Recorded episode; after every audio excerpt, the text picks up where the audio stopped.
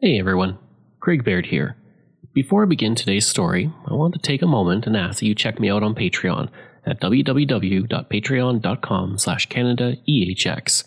There are several tiers with great benefits, from ad-free content to t-shirts and other cool stuff. And I have plenty of wonderful merch in my store, and the link is in my show notes. As well, if you're a fan of Canadian history, make sure you check out all of my shows, from John to Justin, Canadian History X, Canada, A Yearly Journey, and Pucks and Cups, along with Canada's Great War. And don't forget, you can also donate directly to the show at www.canadaehx.com. Just click donate. It helps keep this show going. Okay, on with the show. After Alberta's first premier resigned over the Alberta and Great Waterways Railway Company scandal, a new person was called to take over as premier, Arthur Sifton. Arthur Sifton was born in Arva, Canada West, to John Wright Sifton and Catherine Watkins. His mother had been born in Ireland and come to Canada with her parents, while his father had been a farmer in Ontario. His father, John, was a prominent individual who campaigned for the Liberal Party and its prominent leaders, George Brown and Alexander Mackenzie. When Mackenzie became Prime Minister in 1874, Sifton was given contracts to build two rail lines in Ontario and Manitoba as a reward for his loyalty. In 1875, the family moved to Manitoba so John could take up the contracts. In 1879, he was elected to the Manitoba legislature and served as the Speaker of the Assembly from 1880 to 1882. Both of John's sons, Arthur and Clifford, would become prominent men themselves. Clifford Sifton would be elected to Parliament, serving from 1896 to 1911, and during that time he was made the Minister of the Interior from 1896 to 1905, and he encouraged massive immigration to Canada. He also presided over the creation of Alberta and Saskatchewan in 1905. As for Arthur Sifton, he attended public schools in Ontario, and when his father moved the family to Manitoba, Sifton went with him and completed his high school education in Winnipeg. He would move on to attend Victoria College, where he was not a good student and often skipped classes. His classmates described him as intellectually, morally, physically, and erratically preeminent in virtue and otherwise, especially otherwise.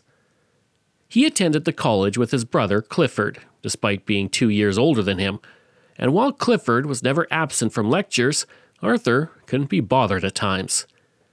After graduating with his law degree, Sifton articled with Albert Monkman and ran his Brandon law firm branch. On September 20th, 1882, he married Mary Deering, and the couple had two children. This year was also when he first made a move to elected office when he served on the first city council of Brandon as a temperance supporter. With a commitment to Methodism that he inherited from his father, Sifton was a lifelong temperance supporter and a leader in the federal campaign to bring in the Canada Temperance Act of 1878. During that campaign, he addressed 16 different meetings to gain support for it, but a legal challenge would eventually bring down the act. Sifton served on council until 1883, and one year later he passed the bar exam in Manitoba. Then, oddly, in 1885, Sifton dissolved the partnership he had formed with his brother Clifford at their law firm and suddenly moved his family to Prince Albert.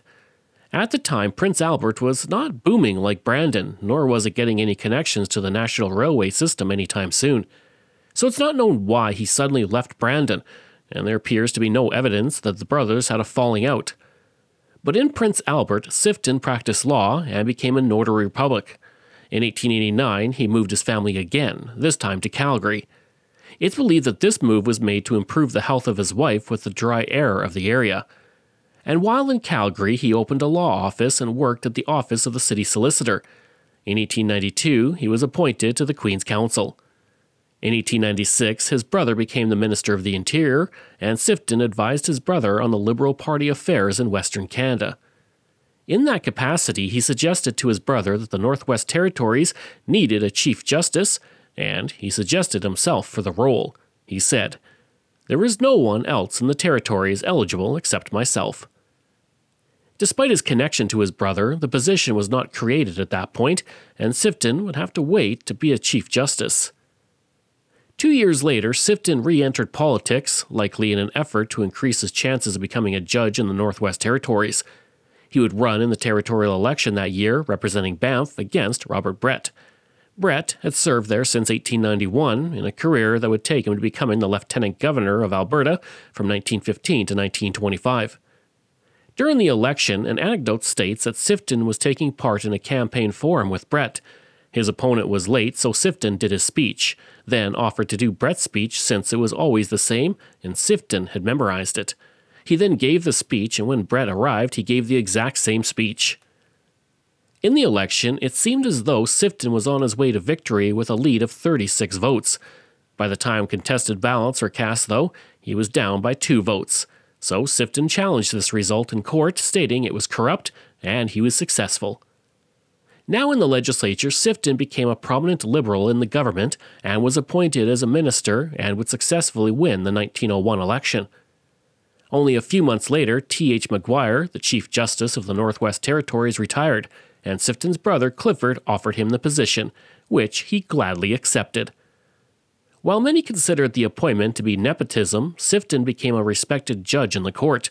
Sifton would say, I like the work better than I anticipated, and most people appear to be satisfied now.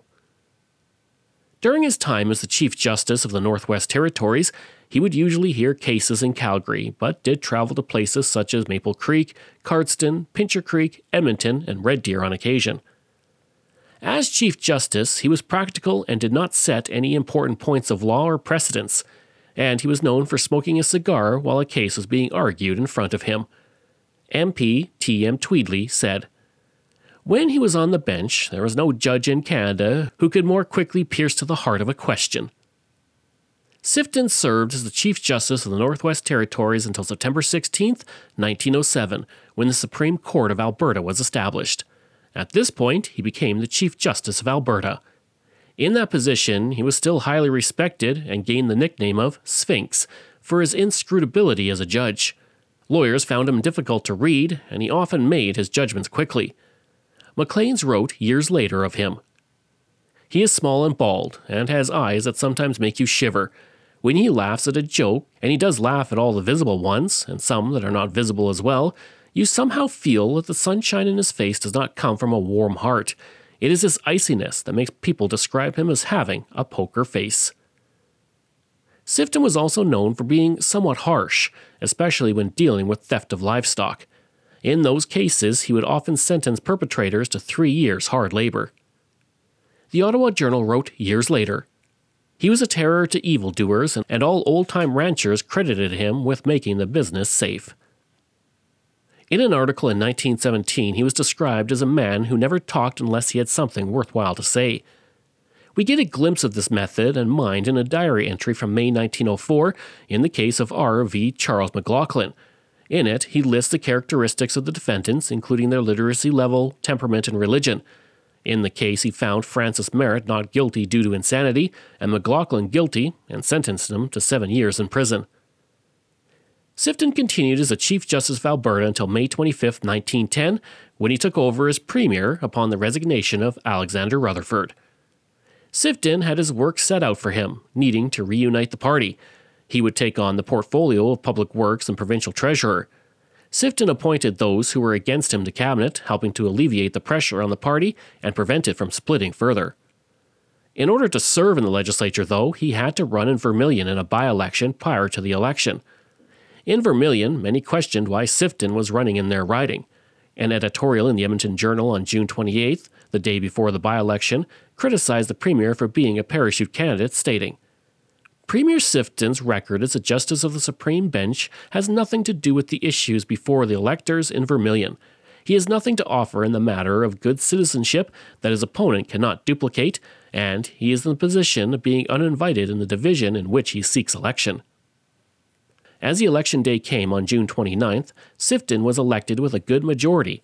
Sifton received 1,018 votes, or 58.9%, compared to the 710 received by George Clark for the Conservative Party. Maclean's would describe him as a certain niceness about him, from the clean shaven face to the immaculate button boots, makes him appear as he's quite proper in almost any position. His delicate hands with rings on both little fingers are as dainty as a woman's, his double breasted coat is a perfect fit. After becoming premier, he smoothed out the divisions in the party after the scandal and resignation of Rutherford. This involved getting those loyal to Rutherford to his side, which he did by keeping Duncan Marshall on as Minister of Agriculture. In all, only one member resigned, Ezra Riley. And over time, Sifton would give Rutherford allies more cabinet positions. He would also attempt to break with the railway policy of the previous government, but this was prevented by the courts, so he continued on with the previous policy. He was also unsuccessful in transferring the rights to the province's natural resources from the federal government to the province. Nonetheless, he was successful in other areas. His government would build several agricultural schools as well as three experimental farms. His government also allowed municipalities to levy property taxes while imposing a provincial tax on undeveloped land to prevent land speculation. His government, taking a cue from the growing United Farmers of Alberta, introduced the Direct Democracy Act in 1913 this act allowed Albertans to call a referendum by submitting a petition that had 10% of the total votes cast in the previous election, which was a huge number of signatures to get at the time. As Premier, Sifton was also not known for being dynamic, and due to a heart affliction that plagued him for much of his life, he often had low energy, leading some to call him lazy. Prior to the election campaign of 1913, the Liberals conducted gerrymandering in order to put the odds in their favor in terms of ridings. The bill to create the new ridings was pushed through the legislature and was given royal assent on the same day that the writ was dropped, March 25, 1913. The new ridings were not equal in population in many cases. One riding, Clearwater, had 74 people in it, while Calgary Centre had 20,000. The northern half of the province, more likely to vote Liberal, had 30 seats, while the southern portion of the province had 26. The major issues for the campaign were the growing debt of the province that had grown from 2 million to 27 million and the lack of infrastructure building in southern Alberta. The Liberal campaign was dubbed as Siftonism by his opponents, stating it was a disease that had to be cleaned in Alberta. The media picked up on this and used it to attack the Liberal Party. In the April 17, 1913 election, the Liberals were able to retain their hold on the legislature, picking up six seats to finish with 39. The party also lost 10% of the popular vote in the election. The Edmonton Journal wrote The government went into the fight with a strong organization and unlimited campaign funds. The power of patronage it exerted unscrupulously to its own end. The world was a very different place when the 1917 election rolled around. The country was embroiled in the First World War, and Alberta was heading into another election. And Arthur Sifton continued to lead the Liberal Party in the province. Over the previous years, he had dealt with the rise of the United Farmers of Alberta, as well as the growing issue of prohibition. In 1914, due to a petition with 23,656 names on it, a referendum was called on the subject of prohibition, and this referendum passed easily, and in 1916, the Prohibition Act was enacted by the Alberta government. Almost immediately, convictions for all crimes fell by 50%, which lent weight to the arguments of those who supported prohibition. Sifton also dealt with the growing importance of women's suffrage. In 1913, after the election, a delegation of women came to the legislature and asked for the vote. Sifton responded, Did you ladies wash up your luncheon dishes before you came down here to ask me for the vote? If you haven't, you better go home because you're not going to get any votes from me. One year later, in October 1914, another delegation arrived with 40,000 signatures. In February 1915, an even larger delegation arrived at the legislature and occupied the seats of the MLAs, demanding that they be given the right to vote. At this point, Sifton could see that the times were changing, and in the spring of 1916, he introduced legislation to give women the right to vote in the province, which passed. Maclean's described Sifton at this time. Alberta is a hard province for premiers, it takes some guessing, but Premier Sifton has always been one guess ahead he possesses in full measure the brains which made his brother, Sir Clifford, famous. The main issue of this election campaign was conscription, which was very popular in Western Canada. Sifton did not follow the federal Liberals in opposition to the conscription and instead supported Prime Minister Sir Robert Borden's push for it. The Conservatives in Alberta also supported conscription. This may have been the only time in Alberta history where the main issue of the campaign was agreed upon by both main parties. Sifton would state that the election was being held during wartime because of the Conservatives, since the election didn't need to happen until May 18, 1918. His Conservative opponent, Michener, would say, Premier Sifton is blaming the opposition for holding this election now.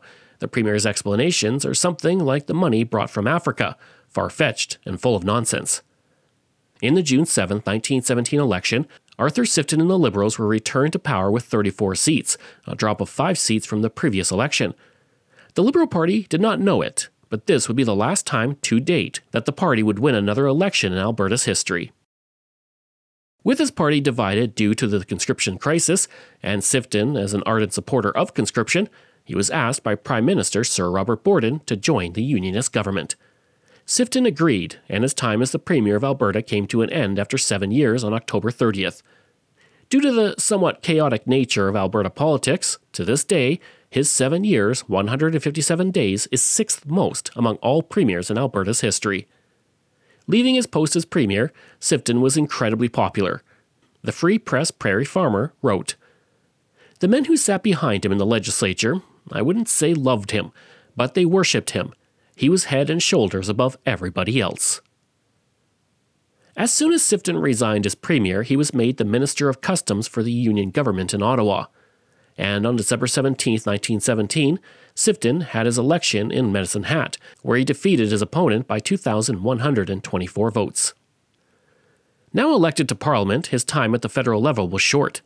By this point, he was 58 and his health was not the best. He needed a car to take him from his Ottawa residence to the House of Commons, a distance of only a few hundred meters, and due to his low energy, he was not given any major portfolios, only minor ones where he had little impact. Maclean's wrote Sifton carried a burden of ill health along with one of the ablest minds in the country, having attained wealth and position, and wearing a smile that said all his vanity. For he knew, even when he came to Ottawa, that his time was short. Despite this, he was highly regarded by his colleagues. Borden would say of him, there was no one in whose judgment I placed firmer reliance. In 1919, Sifton was one of the four Canadian delegates to the Paris Peace Conference that would work out the terms of the end of the First World War. On June 28, 1919, he was one of only two Canadians to sign the Treaty of Versailles. In January 1921, Sifton became ill and would leave from his duties, and while many expected him to recover, his health worsened. On January 21, 1921, he passed away at the age of 62. Borden would say that the country lost a public servant of the highest ability and of the most conspicuous patriotism. Throughout Ottawa, flags were put at half mast to honor Sifton. I hope you enjoyed that look at Arthur Sifton. Next week, we're looking at Alberta's third Premier, Clifford Stewart. Information from Canadian Encyclopedia, Maclean's Biography, Wikipedia, Library and Archives Canada, Edmonton Journal, Ottawa Journal, Free Press, Prairie Farmer, and the Alberta Archives. If this is your first time listening and you like what you heard, please take a moment and give us a five star review to help other people find these amazing stories. And there are so many you can sink your teeth into. We also love hearing from you, so if you have a show topic you want me to cover, email me at craig at canadaehx.com or stop by my website and social media. I'll include all of those links in the show notes.